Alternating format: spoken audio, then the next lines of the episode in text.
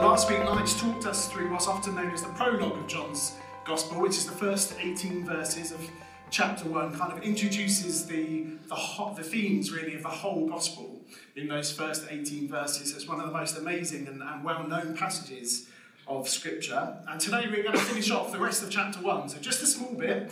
Um, so, can you turn in your Bibles to John 1, verse 19? And while uh, you're doing that, can I just ask you to put your hand up, and there's no shame in here at all, uh, to put your hand up and be honest if you've ever read the whole of John's Gospel? Okay. And can you put your hand up if you've read it the whole way through more than once? Okay. And can I ask you one more time, can you put your hand up if you've started uh, reading through it or engaging with it in a small group or some other setting over these last few weeks since we've started this new series, just to help interest?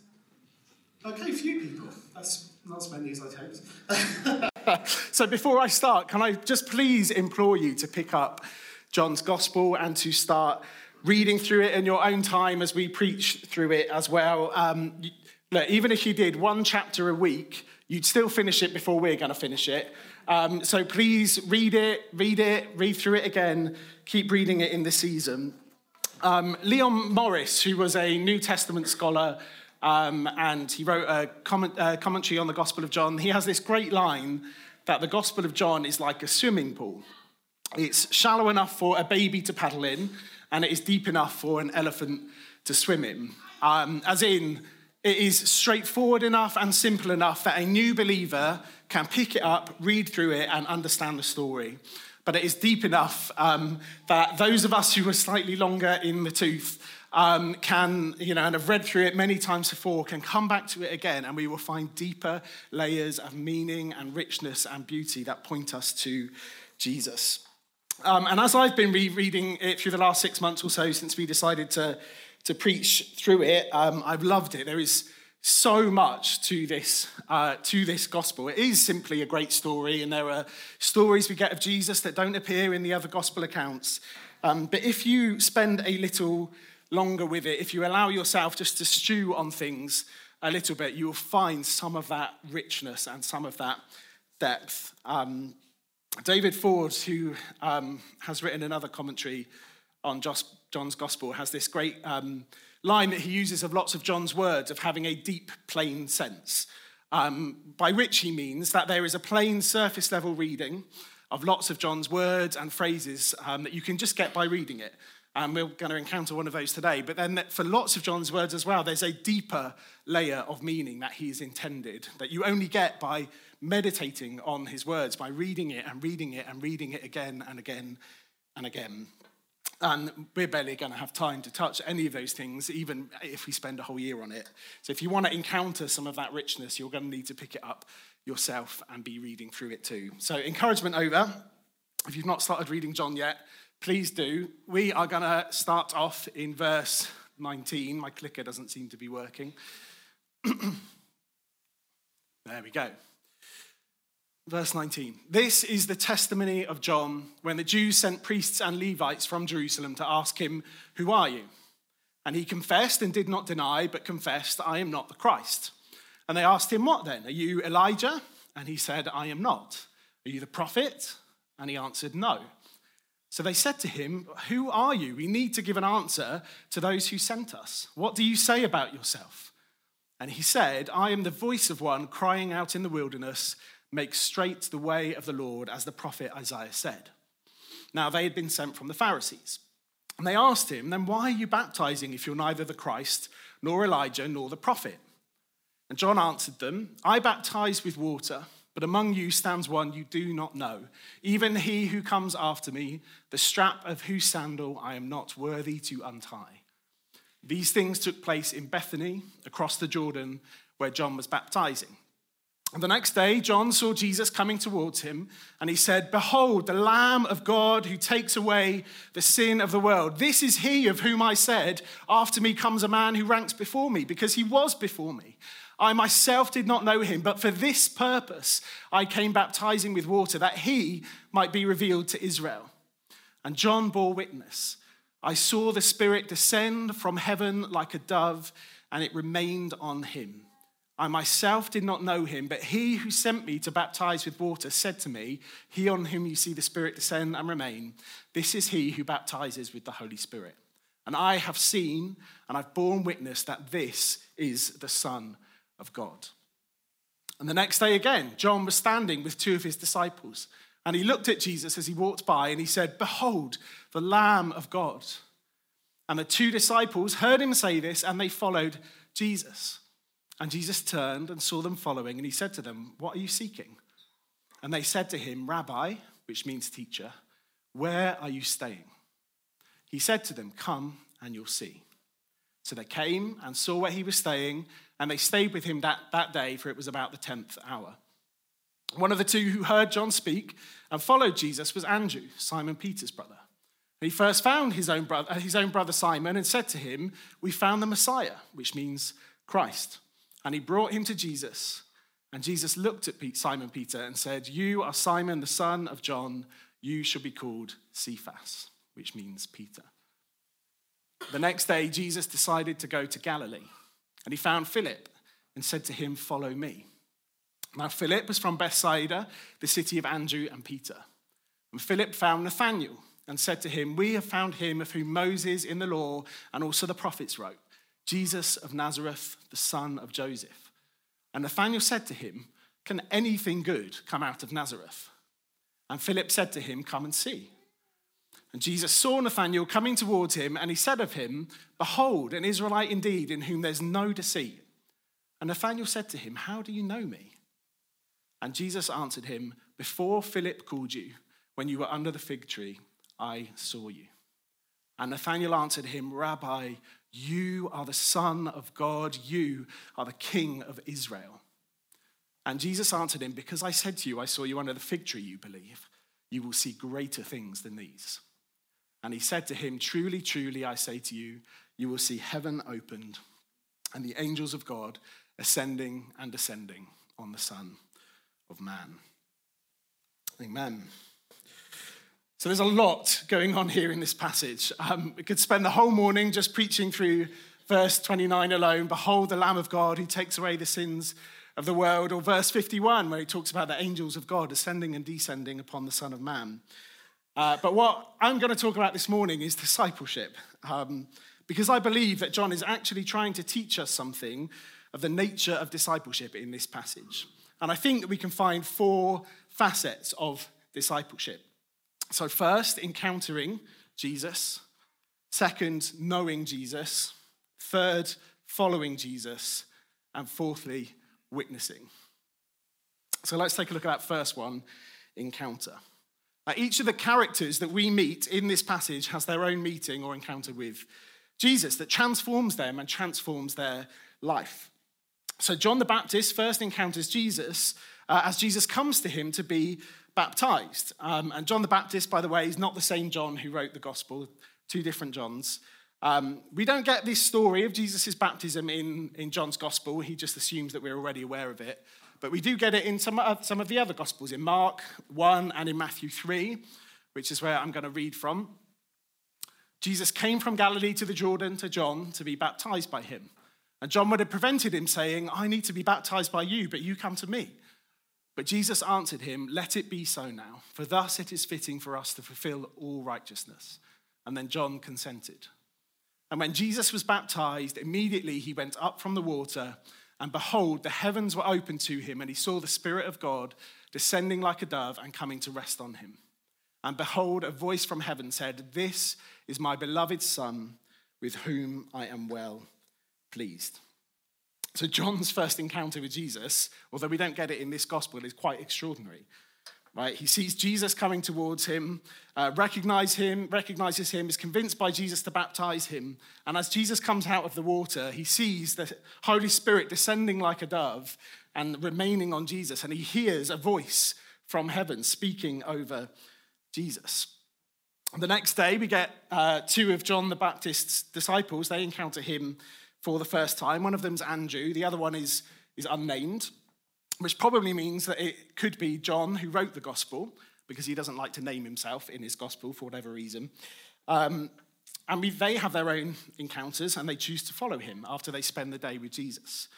And we then meet Simon, Andrew's brother, who too has his own incredible encounter with Jesus, where Jesus gives him a new name, Cephas or Peter, both of which mean uh, rock. And it's not just, that's not just a random detail. It's like, okay, well, here's why he gets called Peter elsewhere. Um, naming in first century Jewish culture, and in fact in many cultures around the world today, is, is a hugely important, hugely significant event. Names reveal something of the character of a, of a person or the, the hopes for a character of a person. So we named our oldest Elijah, uh, which means Yahweh is my God, my God is Yahweh. We named him Brian, which means strong, virtuous, honorable. We named him Micah, which means who is there like our God. Um, and Rosa May, we, I mean, dis- discount her first name, but her middle name, her middle name, Abaya, means uh, God is my father. Um, because we name them that because we have something that we want to be proved true as they grow. We want them, their names to reflect who God has made them to be and to reflect their faith in Him that we hope for as they grow older. So, names give, uh, give hopes for a character, for a person. So, this is a significant moment in Simon's life. Jesus is saying, You are going to be a rock. Um, and finally, we meet Philip and then Nathaniel, and they both again have their own meetings with Jesus. Philip follows Jesus, and Nathaniel is, is blown away as he meets him for the first time. And it's an obvious point, but to know Jesus, to follow him, and to witness to others about him, we first need to have encountered him. You know, Jesus meets Andrew and Philip personally. But Andrew goes to Simon, Philip goes to Nathaniel. For them to know Jesus, to follow him, to bear witness about him, they, have to, they too have to have had their own personal encounters. And in fact, Nathaniel's really cynical until he meets Jesus himself personally. He says, Can anything good come out of Nazareth? This is the model for becoming a disciple of Jesus. It's about coming to see for yourself and encountering Jesus personally. Just to be clear, coming here on a Sunday is not the same thing as encountering Jesus personally. So, have you encountered him? Have you met him for yourself? So, we need to encounter Jesus, but more than encounter is offered, more than encounter is needed. We need to shift from those who are curious to those who are convinced, from those who are acquaintances to those who are lovers. And we need to know Jesus. And so we come to the first question that's posed in the entire Gospel of John, which is Who are you? Now, this question's asked of John the Baptist, but he makes it pretty clear that actually they should be asking it of Jesus, and he deflects attention away from himself. And so that question of who is Jesus is kind of the leading question for the entire Gospel of John. As the story goes on, we get more and more understanding of how to answer that question. But here, in this chapter alone, this one chapter, we get an avalanche, as David Ford puts it, of titles, of names, of statements about Jesus and who he is, one after another after another. And in fact, no other chapter in the entire New Testament has as many uh, titles and names and statements about Jesus as this first chapter in John. So let's just pick them out, and it's going to be a lot, so we're just going to walk through them quickly. Uh, the Lord, Jesus, the Lamb of God who takes away the sin of the world, the one on whom the Spirit descends and remains, the one who baptizes with the Holy Spirit, the Son of God rabbi or teacher, Messiah, Chris, that's, a spelling, that's a spelling error, uh, Messiah, Christ, anointed one. He's got a new name. Um, the one of whom Moses and the prophets wrote, a Nazarene, the son of Joseph, the king of Israel, the house of God, that's that uh, angels of God ascending and descending, um, and the Son of Man. Okay, and that's just in the bit that we read today. If you were to look back at the 18 verses that Nigel read last week, you would probably add the word God, the one through whom all things were made and without whom nothing was made, the life, the light, light of men, true light that gives light to everyone, the one who became flesh and dwelt amongst us, the only Son from the Father, full of grace and truth, Jesus Christ, the only God, the one in the bosom of the Father. So, in this one chapter, We get all of these names and titles and statements about who Jesus is. John is posing this question to us of who is Jesus, and he's immediately giving us a litany of answers um, that reveal more of Jesus, and that will be unpacked, many of them, throughout the rest of the gospel. In fact, even John the Baptist's uh, answers to that question of who are you, his I am not, I am not the Christ, I am not Elijah, I am not the prophet, they parallel Jesus' later famous I am statements where Jesus says, I am the good shepherd, I am the light of the world, the bread of life, the door of the sheep, the resurrection and the life, and so on. John also says that he is the voice, which can literally be translated as sound, but Jesus is the word. The voice, the sound, lasts only for a little time, but the word, it says in John 1, is eternal. It was there in the beginning. Um, Augustine has this great line when he talks about this these verses. He says, Take away the word, the meaning, and what is the voice? Where there is no word, there is only meaningless sound. So, Don, John's description of both who he is and who he is not both point to Jesus, as well as all of the titles and statements and names that we get. So, being a disciple of Jesus does not just mean thoughtlessly following some bloke that we met once. It doesn't mean even having a series of encounters or experiences that feel great but avoid of any meaning or knowledge or understanding. You could encounter me one Sunday, and hopefully you'd come away thinking, ah, oh, lovely guy, really encouraging, very nice, super talkative, definitely not overweight, not even a little bit Amish looking. Um, really nice. And you can have an encounter with me every Sunday thereafter, and hopefully there'd be a series of lovely encounters. But you probably would still know very little about me that is true. You might not know that actually I'm quite shy and a big introvert, that um, I am a little bit overweight, and that even though I do look a little bit Amish, I look even more stupid without a beard. Um, well, it's silly, but hopefully you get the point. You can have a series of encounters with Jesus that leave you feeling great, that leave you feeling loved and happy, and that He makes you feel safe and comforted and forgiven and free. But actually, you can still know very little about Him that is true, other than how He makes you feel.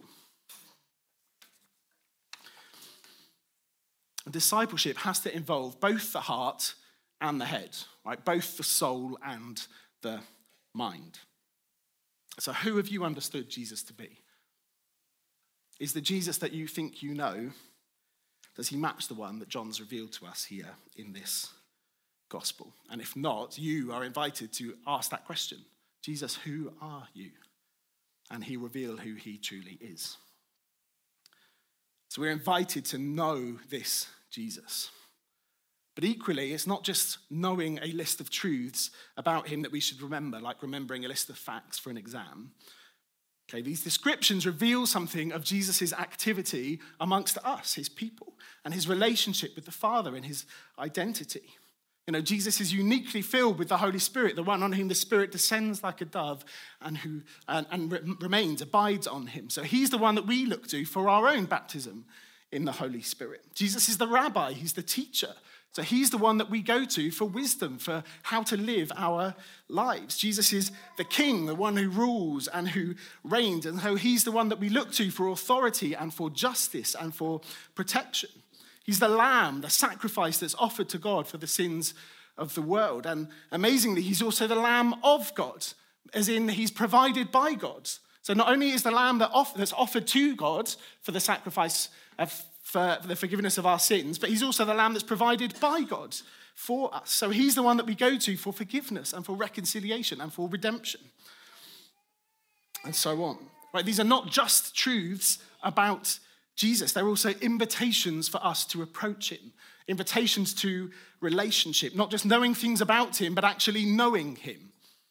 Again, to use another silly uh, example, I can tell you a list of facts about Katie. Born in 1989, she's a teacher. She's brown hair. She's the middle one of three girls. Uh, she lives in Freshbrook. She's my wife. Uh, she's got a birthmark on her left hand.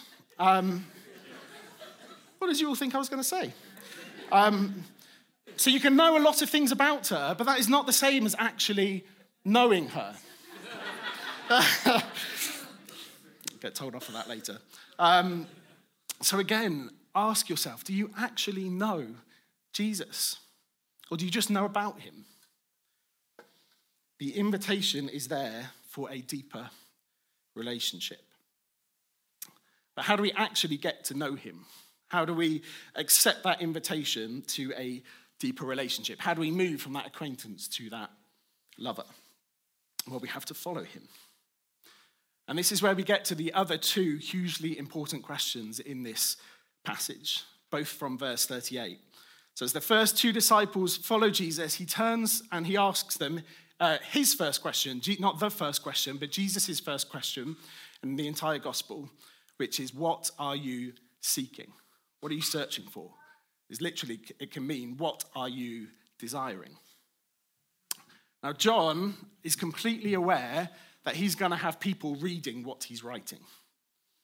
And so, this gospel provides interactions not just between the characters on the page, but also between the story and us, its readers.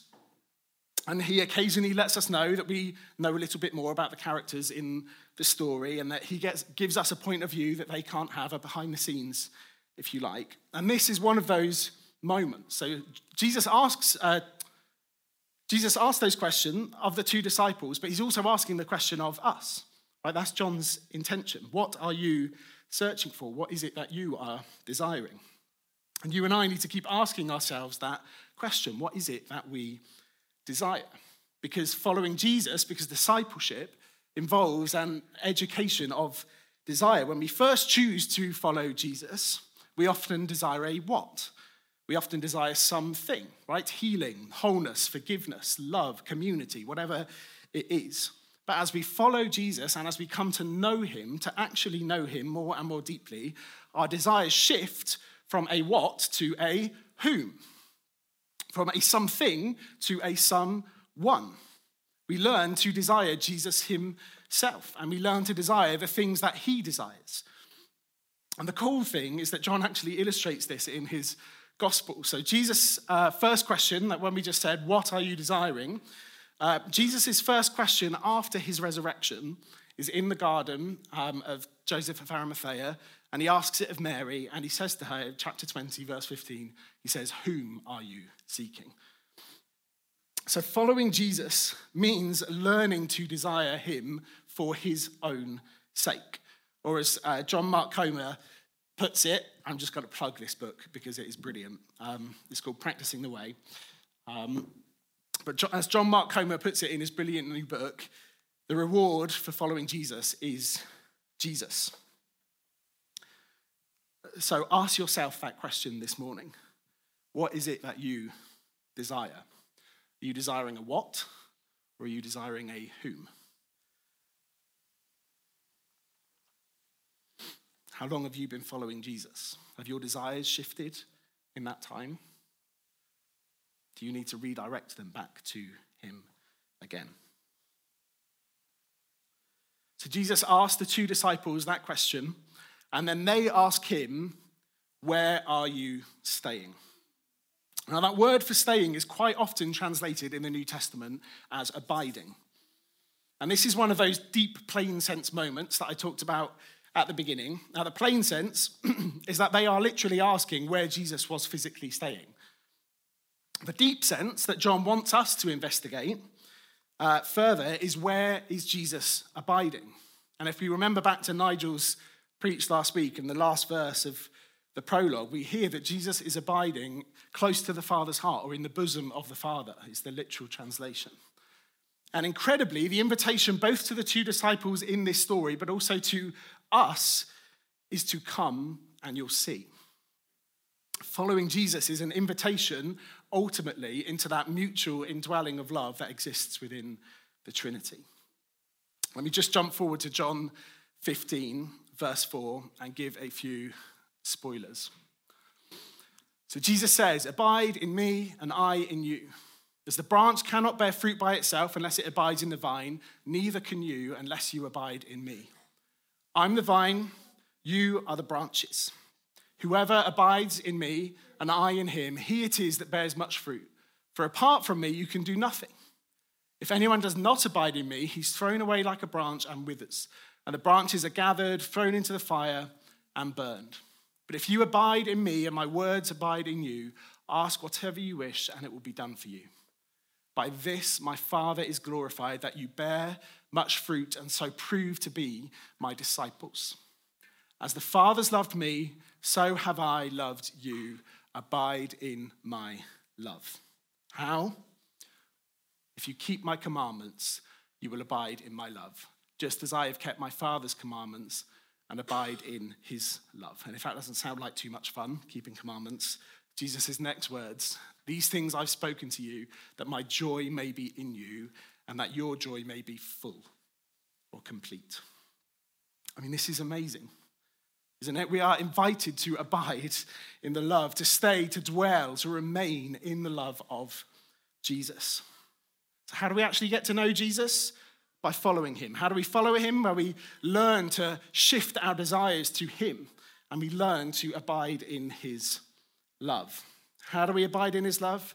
By keeping his commandments, which means that we're actually going to have to shift things around in our life, shift our priorities around, and things we spend our time doing and things we give our money to in order to learn to abide in his love, just like the disciples did here. You know, in Luke 5, when Jesus, uh, is another story in, in Luke's gospel of Jesus uh, calling disciples to follow him, and the, it says they left everything and they followed him. We're not just saved from our sin and death, we're also saved to something. We're saved to follow Jesus, saved to practice his way, saved to his kingdom, abide in him and his love, to receive his joy. Am I making sense? So we can't just know things about Jesus, we have to actually know him. And the way we actually get to know him is by following him. And we follow him by learning to desire him and learning to abide in his love. So, are you abiding in Jesus this morning? Have you done your equivalent of leaving everything to follow him? Are there things in your life that you've shifted in order to learn to abide in his love? John Mark Comer, in his book, again, which I highly recommend, um, asked the question right at the beginning of Are you a Christian or are you a disciple? By which he means that many of us have been taught that being a Christian is agreeing to some, uh, some statements, believing some things to be true, coming to church on a Sunday, maybe joining a small group or giving some of our money. But we're not called to be Christians once in the entire Bible. We're called to be disciples, to follow Jesus. And that requires a personal encounter with him. It requires us to know him. It requires us to follow him. And it requires us to witness. Uh, this, by the way, is nearly where the preach ended because I got hooked on traitors. Um, so, so it could have been shorter. Um, but being a disciple requires us to witness, right? To testify, to evangelize, whatever words you want to use. And we see that time and time again in this passage, right? The first verse that we read today, verse 19, begins with This is the testimony of John. The very next verse, verse 20, John confesses. And that word can, can be translated professes or declares. He's witnessing to those uh, who have come asking questions about who he is. And the next day, John sees Jesus for the first time. And again, he witnesses to all of those around him by loudly declaring in a loud voice who Jesus is. And we get verse 32 John bore witness. Verse 34 I have seen and borne witness that this is the Son of God. John the Baptist humbly deflects glory and interest away from himself and instead redirects people attention to who Jesus is and to what he will do. The next day again, John witnesses to his two disciples so that they actually leave him and they follow Jesus. Simon uh, Andrew witnesses to his brother Simon Peter, again describing to Simon Peter who Jesus is. And the next day, after Philip follows Jesus, Philip goes and he witnesses to Nathanael. In fact, using almost the exact same words that Jesus uses to Andrew and the unnamed disciple, which is come and see. Being a disciple means to witness to others about this God, this God man that we have encountered, this love and this joy that we have received. We've come to know and to follow and to abide in. As we receive his joy, it overflows to those around us, both in our life and in our words. But more than just an overflow of what we've received, Jesus actually instructs us to witness to others. Matthew 28, after his resurrection, we get the very famous Great Commission where Jesus uh, speaking to his disciples and he says, All authority in heaven and on earth has been given to me. Go therefore and make disciples of all nations, baptizing them in the name of the Father and of the Son and of the Holy Spirit, teaching them to observe all that I've commanded you, which, by the way, is how we abide in his love. And behold, I am with you always to the end of the age. We're to go and make disciples of Jesus, invite people to have a personal encounter with him themselves, to come to know him themselves, to follow him themselves, so that they can be witnesses to others, disciples who make disciples who make disciples. Or Acts 1, Jesus, again, before he ascends into heaven, is speaking to his disciples, and he says, You will receive power when the Holy Spirit has come upon you, and you will be my witnesses in Jerusalem and in all Judea and Samaria and to the ends of the earth. We are to be Jesus' witnesses to the ends of the earth. So, one more question Who are you witnessing to? Who have you told about this incredible love and joy that you have encountered? That you've got dwelling inside of you? Who's your Simon Peter, your Nathaniel, the person you're saying, Come and see, come and see for yourself? He'll transform your life. So that we're going to finish in a minute. You'll be thankful to know.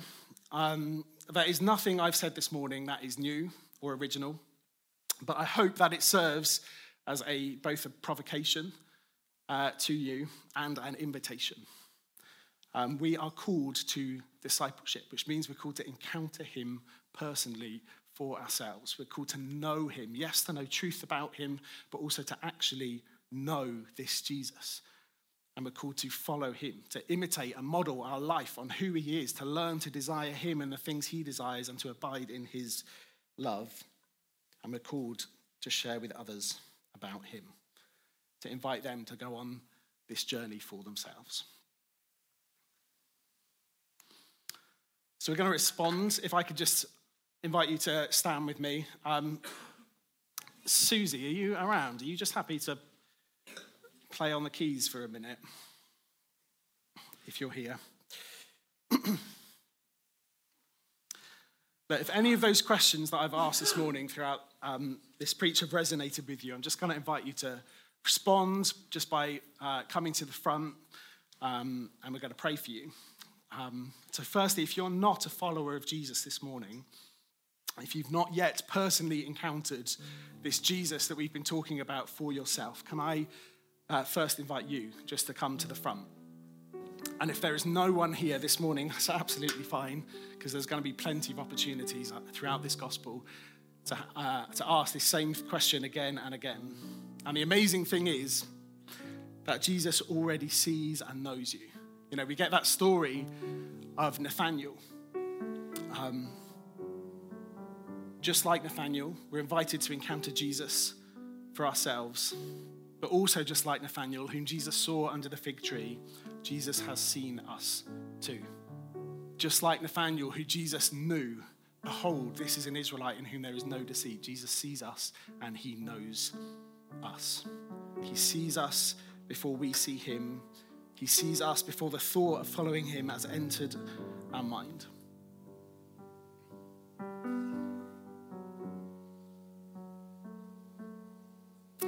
If you're not a follower of Jesus, can I invite you to come to the front. If you are a follower of Jesus already this morning and you feel you want to encounter Jesus and his glory again, that uh, word that Jocelyn gave to us at the start of the year, of this being a season of encounter and of glory, um, can I invite you to come to the front as well? If you've realized that the Jesus you think you had met isn't the Jesus that's revealed to us in the Bible, and you want to actually know the real Jesus, or if you've just realized that you have known a whole lot of things about him, but you're not sure you actually know him yet, can I invite you to come to the front as well? If you want to desire more of Jesus or you want to learn to abide in him and in his love, can I invite you to come to the front? And if you want to be braver in your witness, if you want to um, see more people around you come to him and encounter him for themselves, can I invite you to the front as well? And then I'm just going to pray.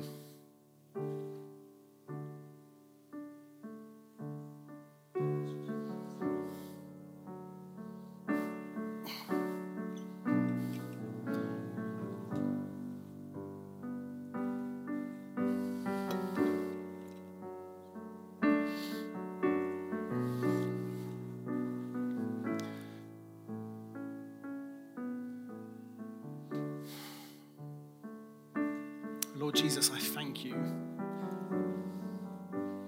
for each of these um, brothers and sisters that have responded this morning. Father, whatever their reason for coming to the front, God, I pray, Holy Spirit, would you come and meet with them now? Would you fill them afresh? God, would you speak to them? Would you provoke them? Would you encourage them? Would you draw them to you?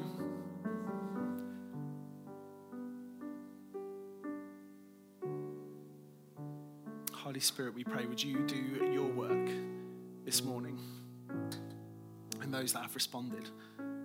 And Father, for each of us here in this room, God, I just pray that as we've um, had this short time together and that they've lent me their ear, Father, I pray that by your Spirit again, you would just do something in each of us as we go from this place. Father, that we would be drawn again to you, to turn our desires back to you to follow you, to actually get to know you, the King of Kings, the Son of God. Learn to abide in your love. Father, I pray that from each of my brothers and sisters here in this room, God, their joy would be full in you this morning as they go from this place. Their joy would be complete. Lord Jesus, we worship you. We love you. We long to know you more to live our lives for your glory, to give ourselves for you as you have given yourself for us. So lead us, I pray, and fill us with your love. Amen.